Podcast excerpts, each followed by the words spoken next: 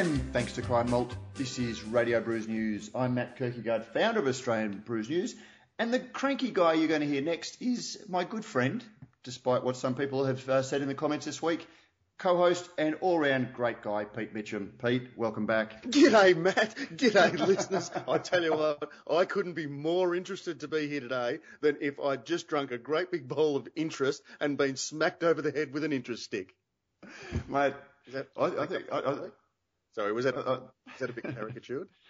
that was a little bit, well, snide might be the word, but anyway. So yes, so as you'll hear at the end of the program, um, a couple of people commented that uh, Pete. Uh, well, actually, no, there wasn't Pete. There was a there was a little bit of uh, niggle in, in last week's show, which. Uh, um, I, I don't yeah, go as far as to say. I, I, I, look, I don't. Um, in all honesty, I haven't had a chance to listen back to last week because I, you know, my own worst critic, and I'm I'm more than happy to press the honesty button and say it wasn't my best work. Um, probably caught it just a, a, bit of a bad time uh, with lots of things going on and, uh, and and just trying to focus. Um, yeah, probably yeah, could have done better. Mate, I, I, don't know about you. I hate listening back to these shows, not because of the guests, but because I hate listening to myself. Um, and, and to be perfectly honest, I was boring myself last week with uh, my rant. It was something that sometimes I just get a head of steam up and I often sit down and listeners, you might like to try the same if you do get a little bit bored, perhaps when you're listening to it. Um, just write down random um, time signatures, you know, like five minutes, 16 seconds, or you know, 10 minutes, 18 seconds, something like that, um, and put them in little boxes. And then when I do get to have a word, just see if it's come close to one of those those times. Prof chats bingo, we call it, and uh, I, I, I, actually play it while we're recording live. Um, just wonder, oh, geez, oh, could, oh no, missed that spot. Couldn't, no, no, no. oh, there's an opening. No, missed it. Uh, yeah. Anyway, and, and that's mate. As, you know, I take all of that on. Um, yeah, I, I'll wear it. So, um, I do. Yeah, that's fine. But but it's all good. It's all fun. Mate, the, the first rule of radio is upset your audience and say things, and you're the good guy. You know, you, you never say anything that mildly upsets people, except for that intro, um, which no doubt may give some cards and letters. You're but get over. I, I, look, I, I, no, I don't know. But anyway, um, yeah, no, I'll, I, I do. I'll need... have a listen back, but I, I thought it sounded genuine at this end. Anyway, enough, enough. Um, yes, so sorry, listeners. There, there, there is lots of love and light and happiness in uh, this recording studio today, so uh, no worries. But we are. Um, we'll get straight on to our first guest. Um, caught up last night with Chris Herring from uh, Queensland's craft brewery uh, Beard and Brau. Um, had an interesting chat with him, um, and we'll find out a little bit about uh, from Chris about the brewery himself, about the brewery that he and his partner Tanya um, have uh, built up, but also just some interesting issues that uh, one of their new beers um, raises about. You know, maybe another nail in the uh, coffin of craft beer. So um, let's just uh, go and have a chat to Chris Herring. Beard and Brau, we started, uh, well, the business started in 2007 and the brewery put its first beer out way back in 2008. Um, basically, Tanya and I back then, if everyone remembers back then, lots of pubs bought out with pretty bland beers, pokies prominent, and you know going to a pub wasn't really fun. There was nothing really nice to drink or anything to that nature. And you know we're like a lot of the Queenslander guys were like sitting there making their own home brew, and you know we decided to put our money where our mouth was and start a brewery. And that was when you were in South Australia at that stage. Yes, yeah. So we uh, started in a classic, uh, very poor world of an old industrial shed in uh, Para Hills West, right across the road from an airport. So nothing too flash, I can tell you that. and, and, and you moved back to your home state of Queensland uh, two years ago now, two and a half years oh, ago. Actually, yeah, well, actually, we're actually originally South Australian, so Queensland's now our new home state. So yeah, so we arrived up here in uh, 2012. Uh, we sort of shut down the operations in uh, South Australia in about the end of 2011. Moved all the equipment up to a a nice property we bought out in Tamborine Village and uh, plunked the brewery back in there and uh, slowly fought a long battle with the council to start our brewery up again. Which is probably uh, uh something else that we can uh, talk about. But tell us a little bit about your uh, approach to brewing. Um, you, have got the Beard and Brau range, but your approach is very much farmhouse ales, isn't it? Yeah. So after sort of developing the beer brewery and, and getting our skills in down in South Australia and seeing where the market is and seeing what we could actually do and what our real favourites and type of things we're doing. And yeah, so our move to Queensland, was really around, we sort of have a saying, we've gone beyond craft, we've gone back to the farms. So we've sort of really more focused around where we source our ingredients and using some old traditional ingredients and a lot of things that sort of growers, weeds, etc., around the farm, which is all nice because it's free ingredients, uh, are now starting moving into our beer, and as well as more of the uh, traditional farmhouse, Belgian, French, North Belgian, France farmhouse ale style of breweries. You know, where every little village had their own brewery. You know. So, so tell us a little bit about your beers. So the beers, are probably our two most prominent beers now are actually two um, farmhouse yeast-based beers. So we're talking, we go very, very traditional, our very, very traditional to style as much as you can. So we use very, very locally sourced malts, but we use the uh, a saison champagne hybrid yeast. And then, you know, we'll use local ingredients like honey and uh, and elderflower and a few other bits and pieces when we feel like it into these beers. And then these beers are actually then fermented on lees so a proper method champenois, and then you'll probably they're at least aged in our cellar for at least six months on before they're actually released in bottles. Um, they occasionally put into kegs, um, and they're they're a pricey number as well. But uh, yeah, so they're our two prominent ones, and then we do a lot more of. Uh, we do it. We have a double IPA and a stout, which is an old English milk stout. Um, and then we have some couple old traditional beers, uh, Calif- a very true Californian common, and uh, probably the most uh, standard one of our beers is just a good uh, English amber ale that sort of went on American holiday, just a good smashing session amber. But uh, typically these days it's uh, more of the uh, farmhouse bottle matured and, and more of the bigger styles of beers. But then we do a lot of beers of little one-off flavours into kegs. So recently we've just done a uh, sour beer called Miley's Mulberry Tart, where we added a whole heap of mulberries which were growing around the farm and the river, and that went into the beer as a as a post uh, secondary ferment in the fermenter. So you've got this literally a nice little tart mulberry refreshing beer. And we've got another one out recently where we've made with a whole heap of stinging nettle, which is great because we have two acres of that. So slashing stinging nettle and using the beer was, was helpful for the property as well as the beer. So we do a lot of one-off beers into kegs is probably probably about 80% of our volume these days, really.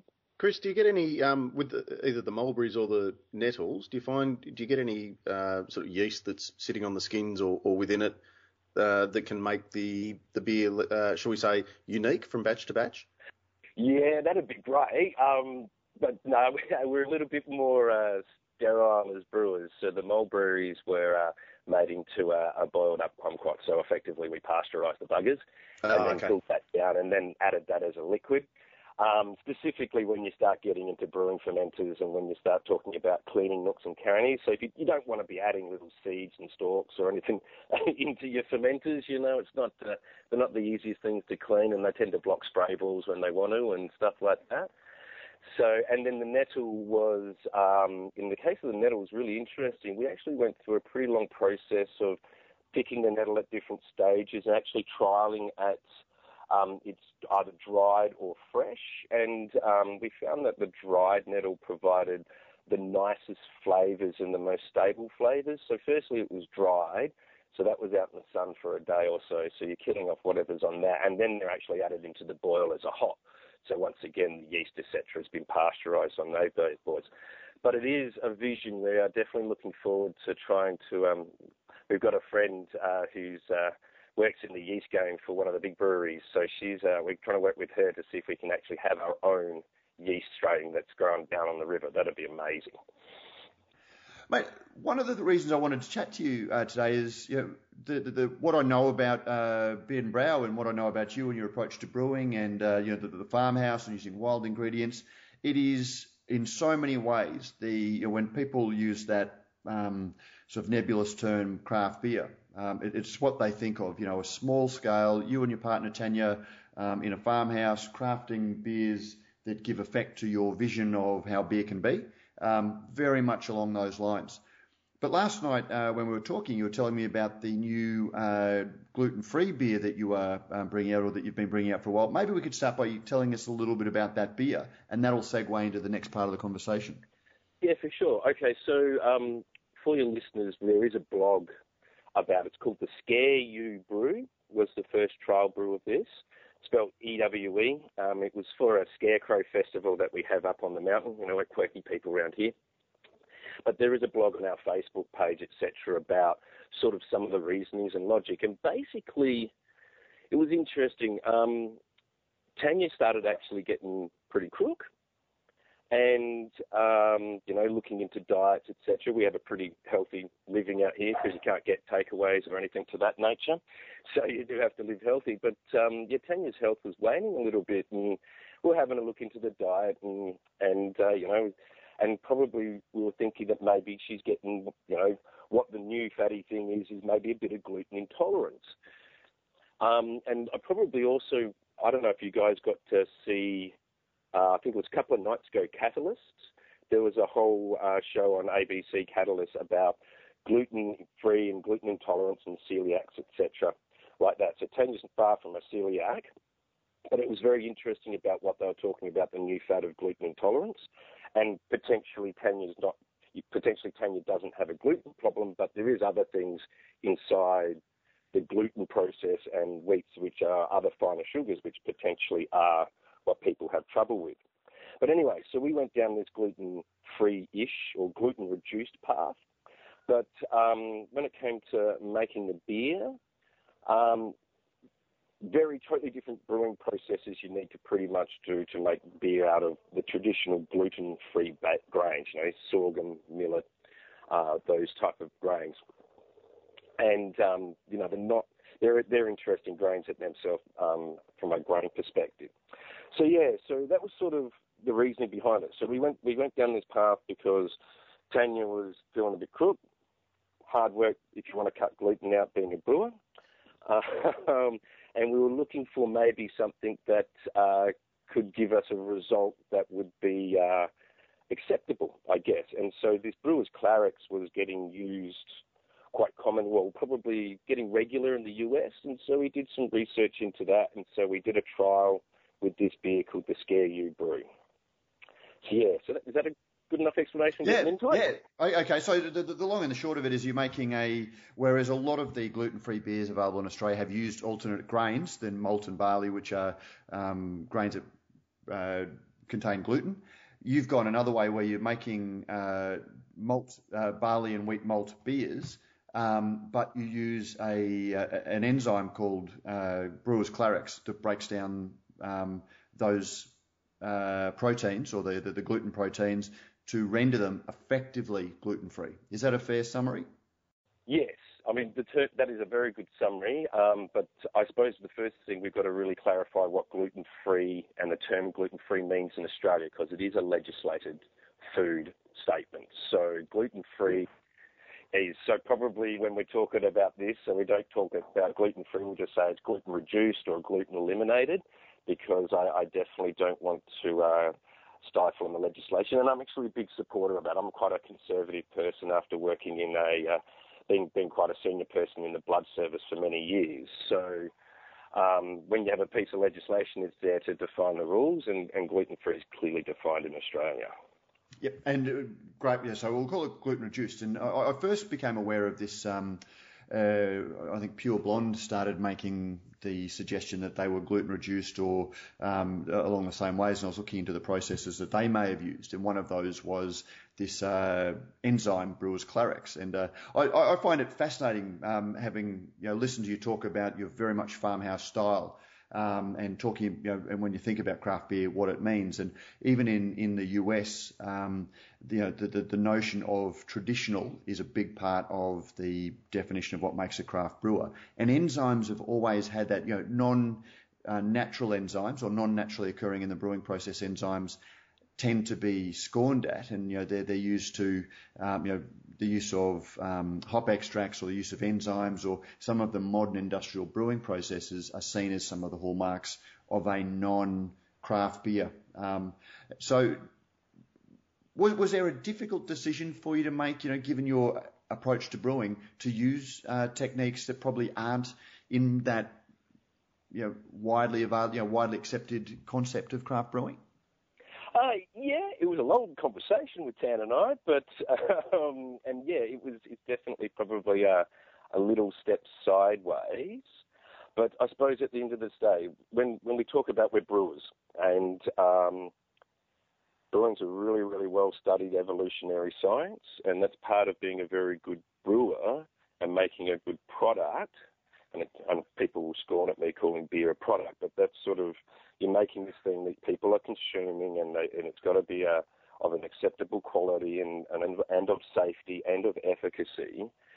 So you know we are scientists, and you know to say so even over traditional times, even though they were doing bits and pieces and using these other things, you know, I mean, the invention of hops is probably a classic example of, well, should we only be using heather and myrtle and those type of traditional herbs because that's all we can do as craft brewers. Because hops is one of those new adjunct additives technically in the brewing traditions, you know. So, and why do we use hops? Because we understand the science, etc., like that. So, I suppose I, I see in the world being a sort of professional brewer, etc., like that, and you know, part of becoming a good brewer and a, and a well-rounded brewer is actually understanding and using these type of things and seeing their impact not all enzymes are enzymes. You know, not everything we would add into our beers because they have undesirable after impacts in the brewing process. And then a lot of the time, most of the enzymes that you are adding into the brewing game, the, the typical ones that everyone knows about, the amylases and the, the low carb ones, you can typically they typically happen anyway. It's just the way about how you're processing through them and how much time and care, etc. You want to go through that. So in the case of, you know, this Brewers Clarex, it sort of naturally occurs, but not in huge volumes. It's an interesting new step potentially in the change of the processed food world, even to an extent. It's yeah, it's an interesting one. But at the end of the day, we're craft brewers, yes, because of probably the styles and technique of our brewery, but we're also scientific brewers, so we're always looking to to the next step as well. And it is, yeah. and look, I mean, that's a really good summary because uh, you know, brewers do need to modernise, and, and, I've said on this uh, show a couple of times that you know the, the, beers that people are enjoying, no matter how crafty, are fundamentally different to beers. You know, they've never existed in history before because our ability to control temperature and ferment and um, you know every aspect of the brewing process is so much more advanced, and we've reaped the benefit of uh, of modern technology to do that. Um, and somehow people think that we're recapturing the flavours of yesteryear when beers have never tasted, even the craftiest of craft beers have never tasted like they once did. I reckon one of my first beers that I put uh, that I made uh, in the brewer that never got released probably tasted one of yesteryear.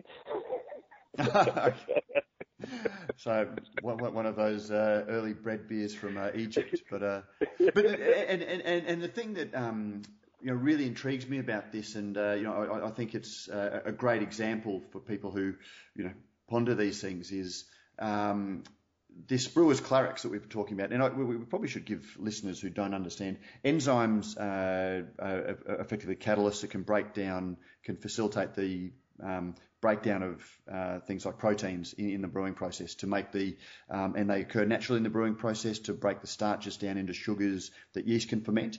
Um, they can be added to the brewing process to further enhance that process in, in the case of low carb beers. And the brewer's Clarex that we're um, talking about was initially developed um, to solve the problem of chill haze um, that, that, occurs in brewing, where it broke down the proteins that um, essentially coagulated, became visible in beer, gave the beer a cloudy appearance um, that wasn't pleasing to, to beer drinkers, and often you know, gave the impression that beer was old. Um, and so it was developed to help facilitate that as an alternative to over filtering beer or highly filtering the beer. Um, and it was a very effective um, enzyme. And we've found that in addition to doing that task, it also has this ability, the proteins that it breaks down um, render um, beer as uh, low gluten or, um, you know, uh, give, give it the functional purpose that you found for your beer. Is that right? Yeah, yeah. So Brewers Clarex actually comes from Netherlands. Um, There's only one guys who make it. And so the process that we went through to really stress out this enzyme, because I sort of mentioned sort of enzymes do different flavors, etc. And like you know, the low carb one, you you drink enough of that, it's still going in your stomach. You actually don't, you got to pass that one, it still stays alive. So that's why we did sort of a, a mid-strength Australian pale ale. So we wanted to really see if there was going to be any real major impacts. The other most interesting thing about this one, there's a fair bit of literature on that the gluten rejoins, which is quite an interesting process. So we deliberately, well, we have a pretty rudimentary process, so we did a whole heap of bottles which we secondary fermented as well, and to give the carbonation, and that's and uh, we then went through the testing process through another certified laboratory. It's a uh, we did a double assay test on the, the, the bottled beer, which is the final test that you have to achieve and get the green tick to label your product gluten free. One that's one element. That's one element out of many of the gluten free status. And uh, yeah, and this test is uh, is uh, the uh, lower limits that they report on is less than 10 parts per million, but the double assay test gives you a, a result less than 5 parts per million in the test. And in the case of our beer, we actually had undetectable. So I don't really. So we're, we're less than five parts per million. So it's definitely almost gluten eliminated, you know. And to tell you the truth, you know, some of your gluten-free bars on the shelf would be something like eight parts per million gluten in them, you know, which will be. So that's sort of the the science behind the, the all the outcomes and the results. Yeah. Now, it, it's the, the Brewers Clarex has been approved by the food standards of Australia and New Zealand, and uh, I, I, guess the thing that really um, intrigues me about it is um, the application describes it as it's an endoprotease. Now we won't go into that, um, but it's produced by a genetically modified strain of Aspergillus niger, containing additional copies of the endoprotease gene from A. niger. The intended techno- technological function of this endoprotease is to reduce haze formation in beer during cold storage. So it's been approved for that. But again, when you listen to some of those other words in there, um, you talk about genetically modified. Um, Aspergillus uh, niger is a is a black mold, or it's derived from black mold, I think. Um, you know, and, and it's in a lab. And these again, um, th- these are all concepts that don't come naturally um, to the minds of people who are talking craft beer. And you know, we last week's podcast, uh, Prof and I talked about the um, Beer the Beautiful Truth campaign that uh, Lion are running, where they're um, talking about these very natural brewing processes, and yet. And, and there's no talk about genetically modified uh, strains of Asperg- uh, Aspergillus niger. Um, there's no talk about high gravity brewing. Do you think that you know we, we need to move away from some of that romanticized view of what brewing is and embrace the fact that it is a very highly evolved technology, you know, technology in all of its forms, whether you know so-called craft breweries or mainstream breweries? Yeah, it's a that's a good question. Well, I mean, it's an interesting one. I mean, um, you probably could think it more from the difference between whole unprocessed food versus processed. It's been probably one of the most processed things out in the world, and is it just a part of its processing evolution? Rather than if we go to the whole food, as we made the joke, you know, we, we're drinking out of clay pots and, and having Tutankhamun's yeast sitting in it. So, yeah, it's I mean, the whole genetically modified thing is a really interesting situation. I'll give you an indication. We put 30 millilitres in a thousand litres of this stuff. So um, the actual parts per million of what we add is, is absolutely stuffle and none. It's quite amazing with the results that you get. Um, so yeah, so it's I don't know the GM stuff because then you've also got the issue of GM foods, but then you also have a look at okay, Galaxy hops. Would if would that's a genetically modified hop, yes. Is it genetically modified or crossbred? Yeah, I think it's GM, isn't it, by CSIRO? I don't Prof? know. It's kind of like nylon. I, am happy to wear it, but I have no idea how it works. yeah, yeah. I, well, I mean, because I, I, knew it was a long time in a lab in the CSIRO, so I thought they probably they may have done genetic mapping and gone these two and these two going to go to this probably would be but still I mean effectively that's the same thing you know splicing plants etc like that that is splicing genes isn't it so that you know that so is it genetically just because it's done in a lab with in a petri dish is that different than doing genetic modification in the dirt I don't know, but I think these are exactly the discussions, aren't they? Yeah. Yeah, exactly the discussions I wanted to have because, uh, you know, looking at some of the other beers that are gluten free, um, Coors Brewing Company, which I don't think Coors is anyone's definition of craft beer, um, they've brought out a uh, gluten free beer um, and they make a big point um, in their marketing of saying that we didn't use Brewers Clarex, we wanted to be more natural. Um, and it just shows that, you know, brewers are willing to, um, you know, the, the, big brewers are willing to embrace some things and diss some things depending on what the ultimate marketing aim is. So, but I, I guess uh, look, any listeners that aren't bored uh, already, um, we probably uh, can become a little bit too boffinish about it all. Where can uh, people? How widely distributed are your beers? Oh, we're, we're sort of like in, in a lot of little boutique stops in uh, Brisbane. Um, so you've sort of got malt traders and craft in in Brizzy, and then uh, there'll be, you know, we, we have our taps popping up in all of the regular good flows areas. At the moment, if you can get there pretty soon at Bloodhound, they've got the Mrs. B's Stinging Nettle at the moment this week, so if it lasts that long. So it's a really, really interesting, some really interesting flavours with that, very surprising. You can understand why they actually use those type of things. And then there's a couple of places down the Gold Coast you can buy down there, and then pretty prominent around here up the mountain. So a fair few quite most of the bottle shops around the mountain and pubs around the mountain and down here in the village have the beers, and then you'll you'll see us in South Australia and Victoria and northern New South Wales as well. Terrific. Oh, uh, Chris Herring, thank you very much for joining us on Radio Brews News. Um, all the best uh, with, with, the beers, and uh, look forward to catching up with you again one day very soon. Great, guys. Good speaking with you. In a garden, what a garden. Brews News is made possible by Brewpack, Australia's number one craft contract brewer. With over 100 craft beers and ciders on the roster and counting, Brewpack specialises in offering growing craft breweries a home for their packaged and keg beer, no matter how crafty. Serious about handmade beers, and with an open door policy, Brewpack's brewers love having passionate, hands on partners in the brewery. Thinking about craft contract brewing? Think Brewpack. And uh, yes, we thank Brewpack for not only making a whole lot of great craft beers possible, but also for making this podcast possible. Yeah, so I don't know whether you agree, but I just sort of find that sort of uh, semantic discussion fascinating.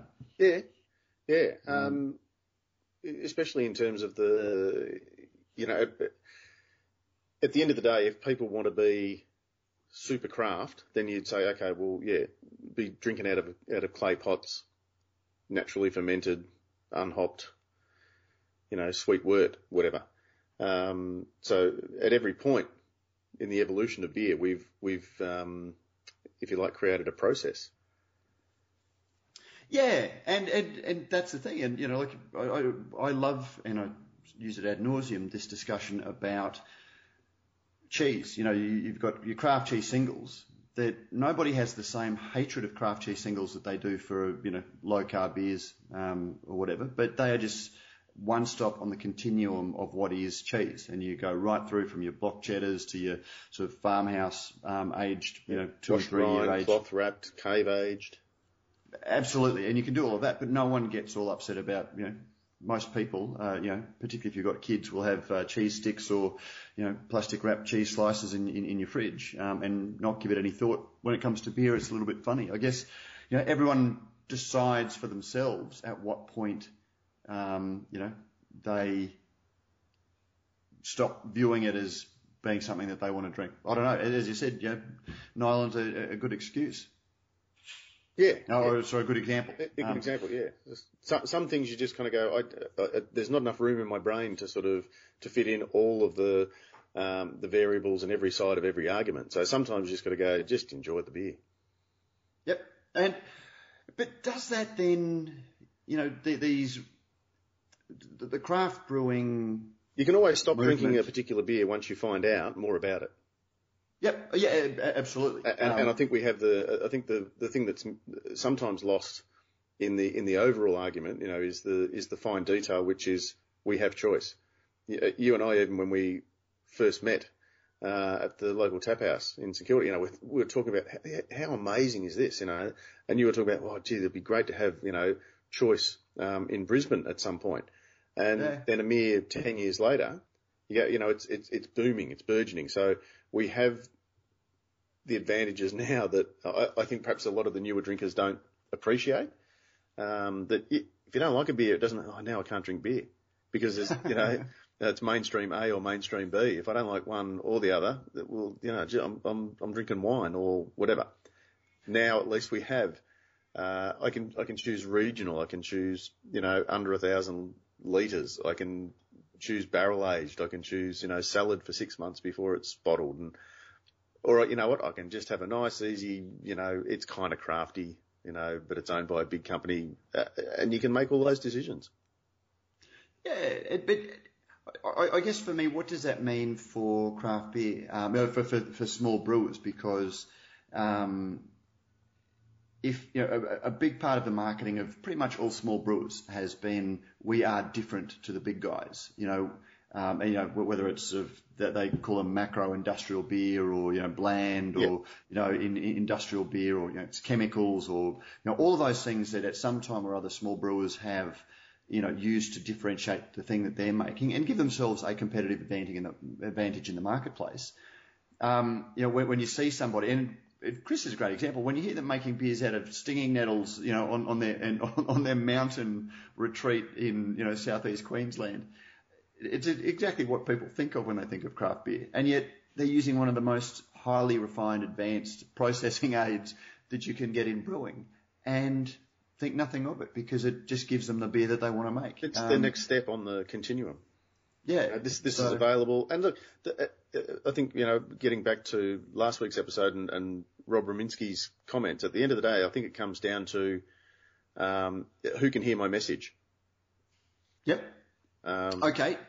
Taking it back then to last week's message, uh, last week's podcast, I had my uh, rant about the uh, Beautiful Truth campaign. Um, and the Beautiful Truth, my, my point last week was that the Beautiful Truth campaign is very much about making beer seem crafty um, and they talk about you know how our beers are crafted. It talks about um, sugar. There's no mention of high gravity brewing. There's no mention of you know brewers enzymes. There's no and and that was the point I was making. Shouldn't the big brewers, rather than trying to hide those things that make beer possible, be you know be out there saying, hey look, we are using these techniques to make beer the way that you want it, where you want it, when you want it. And without us, these things wouldn't be possible.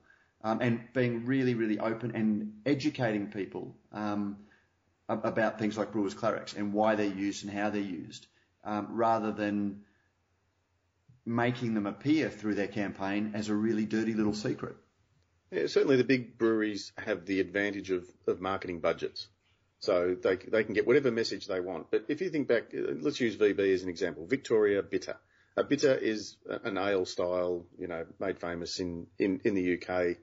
Um, and at some point in Australia, Victoria Bitter and Ale uh, overnight morphed into Victoria Bitter, the name, but now it's a lager. So it's like saying red wine and then the next day it's a white wine. Um, so at some point, the big breweries started telling porkies.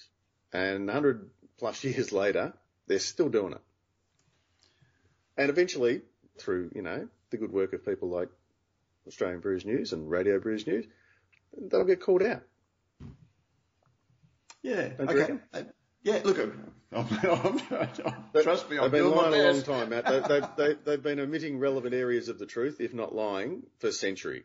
So I don't think they're going to change now, particularly now that they're actually under threat. Before it was, you know, gobble up all the little ones to become a big brewery um, and either close them down or, or um, you know, absorb the brands or keep them as heritage brands or, you know, whatever it might be. Um, and people, more and more and more and more people kept drinking it and more and more people listened to what their TVs told them or what the, you know, the, um, the sporting team, um, patch on their jersey was, was telling them to drink. But now there's, uh, not only is there an alternative, but people are turning away from the big ones and, and going more to, well, what, let, us have a look at the alternative. So it's, I think it, it's up to us as a, as a community to make sure that our message is, getting out there and things like, you know, okay, you know what, some, maybe some, um, brewing techniques enzyme enhancement and all that sort of thing is is perhaps you know it's great science, but is it maybe cheating the you know the handcrafted label a little bit? Um, but then not all enzyme enhancers are, are, the same. And I'm pretty sure that uh, Beard and Brau, whether they add the enzyme or not, you know, theirs is pretty close to what you would call handcrafted. You know, there are some craft breweries that are big enough that you know it's a completely closed system. There's the only hand uh, crafting involved is pressing buttons, um, and that doesn't make the beer any less good or thing like that. But that you know, I, look, I visited a, a, a 100% um, independent, um, true meaning of the word craft brewery, uh, where yeah, human hands don't get particularly dirty, um, but it was a magnificent system to see. And Which is, uh, it, it's the same, you know, well, we, we don't use wooden casks anymore or, or great big wooden vats. You know, we've moved to stainless steel. Oh, are we cheating? No. That's actually a really good um, analogy because Coopers for a long time used their puncheons and uh, yeah. the, the, the, puncheons were great big wooden barrels and out the, at the top they had a bunghole that when they were fermenting, the yeast in a top fermenting beer would force its way through the top. It would be collected in little cups, um, dishes around the top, and then that was the your next brew yeast collection for, for, for, the next brew. And yeah. uh, you know that because of the cost involved in that system and the quality issues involved in that system, they moved to you know more modern processes. Because the market demanded. Uh, look, I, I love that. I love that process, but you know what? I don't want my beer tasting different from batch to batch, or I don't, exactly. or I don't want the perception that it might taste different. Um, Pilsner Urquell was the same sort of thing. Oh, you know, it's it's the it's the spe- specific timber that we use, the, you know, in the in the massive barrels and that sort of thing. And maybe they're maybe they're just timber clad now, but that was always, you know, that that was their marketing point up to the point at which people go, yeah, don't like that variance. So, I mean, do do we just get away from this whole idea of, um, you know, it, it, it's almost like the, um, you know, to, to, to have a really bad, you know, that Reclaim Australia movement where they try and come out with very simple messages that can easily be, actually that's a really bad example. Um, just, you know, the saying craft beer is handcrafted or we're anti-big or anything like that is just a meaningless thing that we need to get away from. And as you say, just find beers you like drinking. And if you're interested enough, do a little bit of research into that beer and how it's made. Yeah, exactly. And uh, to Matt's point there, we you know, reclaim Australia. If you go to a you know a beer festival and they're wearing Australian flags as capes and and you know Australian Eureka flag balaclavas, perhaps perhaps steer away from that stall. But anything else? Uh, yeah, ninety-nine percent Islam free. Our beer is, you know. oh, let's not talk about halal. halal We've got a halal like reduced beer. Yeah. That well, actually, that said, uh, Guinness has come out and said they're now suitable for vegans. Well, there you go.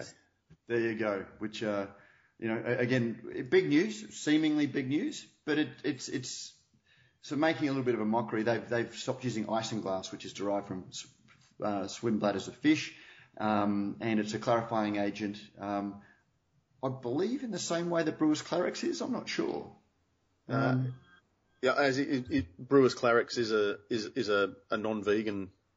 Is it a, like? Well, actually, mate, know. that is a really good question. Like, what I, I, I don't really understand veganism. And listeners, uh, if I uh, offend you, please call in and uh, you know uh, at Good Beer Matt on uh, Twitter, or the number will be called soon. Uh, we, but, or, or, yeah, look, send us a message. We, will call you because I know sometimes vegans, you know, the, um, you know, it's very difficult for them to, you know, type the message and pick up the phone and that sort of thing. But is yeast a living creature? I believe it is. Well, it's a single cell organism fungus. from the fungus family. Um, so, so is, is that's not an animal, I guess. It's well, it certainly look at it certainly procreates very efficiently and, and quickly. It buds, but it buds. It doesn't breed. Yeah. It, it, so I, I don't know. I don't know. Do they have you know, do they have progressive dinners? Do they I don't know. Do they you know form school councils? Um, are they well, sentient oyster, beings? I'm sure they have feelings.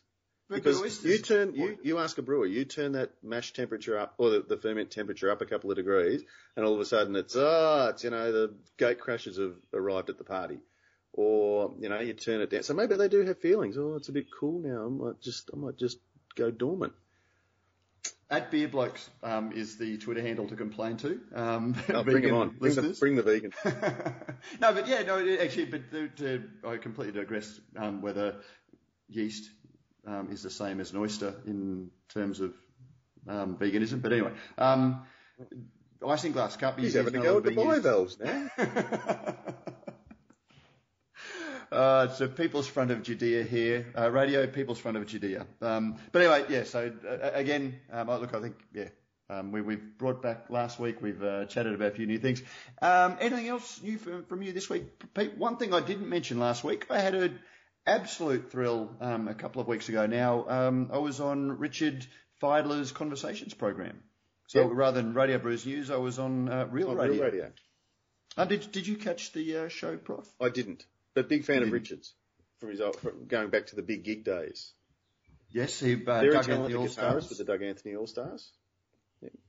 And uh, lovely, lovely guy. And uh, yeah, he was a guest at a lunch uh, that I held a couple of uh, months ago, and uh, was fascinated by uh, the history of beer that I recounted. And uh, so I was on. So if anyone is a podcast listener, which if you're listening to this, you are, um, jump on conversations with Richard Fidler, and you can, if, if too much Matt isn't enough, it's uh, a, a half an hour of me not ranting at all. Um, so, but that was a, a, big thrill. I was very excited to get, um, you know, chatting about beer out to a very serious audience.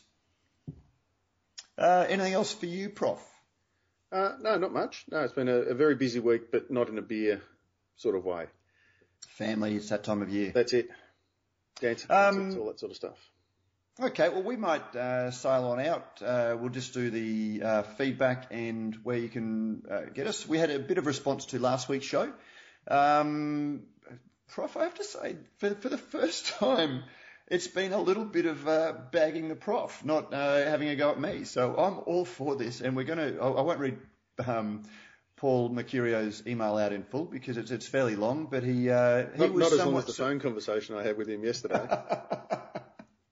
but Paul was somewhat surprised, perturbed, and mildly frustrated, and certainly disappointed in the prof's seeming complete lack of interest in the topic of the later half of the podcast.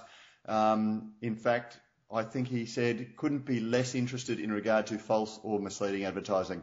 Um, now we've, we've already given that a bit of a rework today, and uh, I, think Paul can hear that um, it, it, was yeah, look, it was just one of those things, um, and I I, I fully take on board, and I guess I should also link in a Twitter comment that we had from um, Nick Decker, um, who said, "What's with the small snipes you blokes have been giving each other in the last few episodes? Not easy listening." And that's from at Nick Rec Record, uh, N I C K R E K K E D. If you want to follow Nick, um, yeah, look, and I just got back to him and said, "Look, you know, I'm not easy to listen to at the best of times, and you get me uh, the same on air and off, so."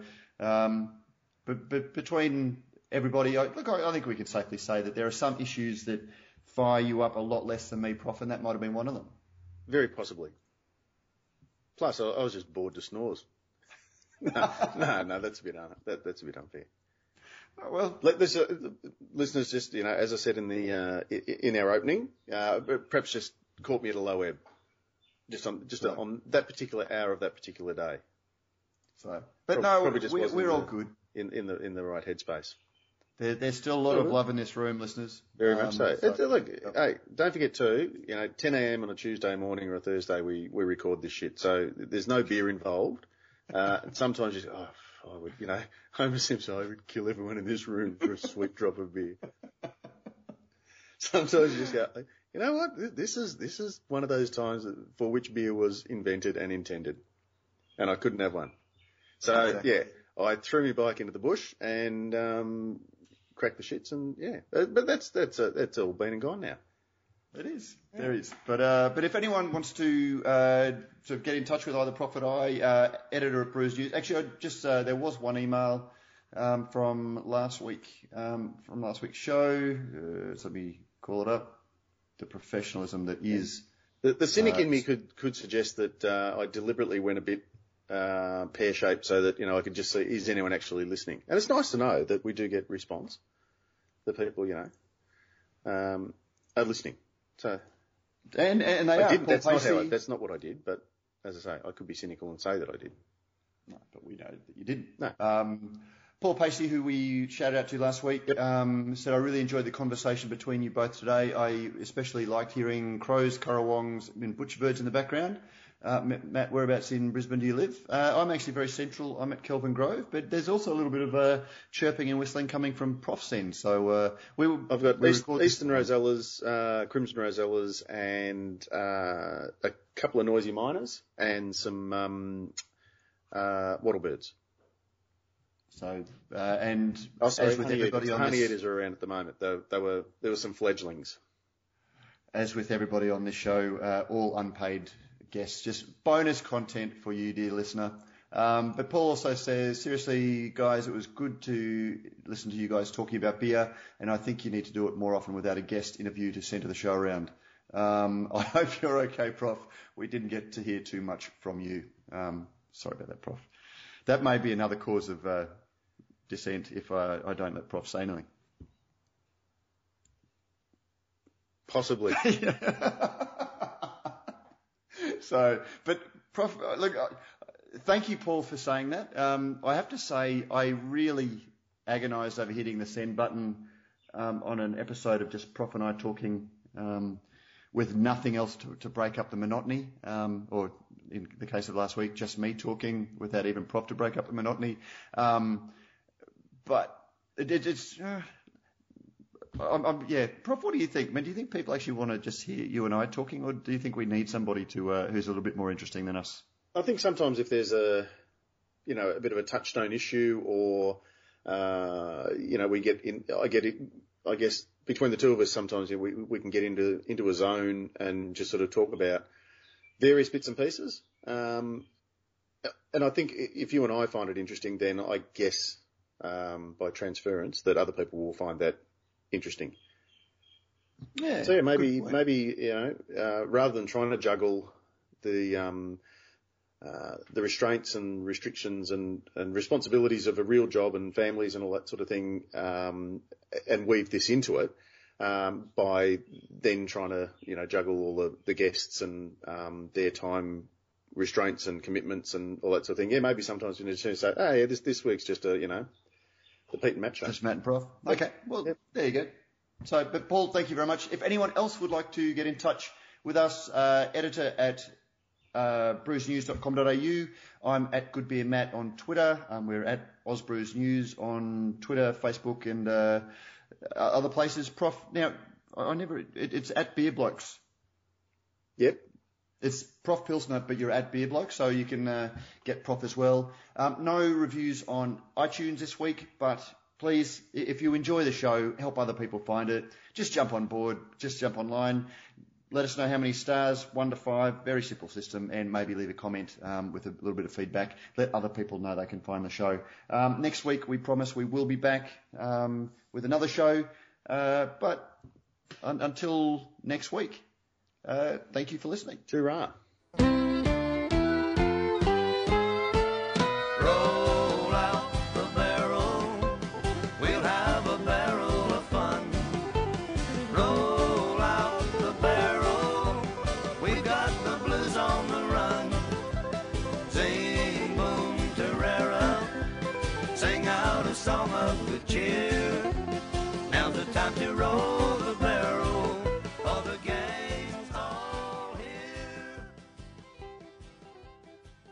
Are out.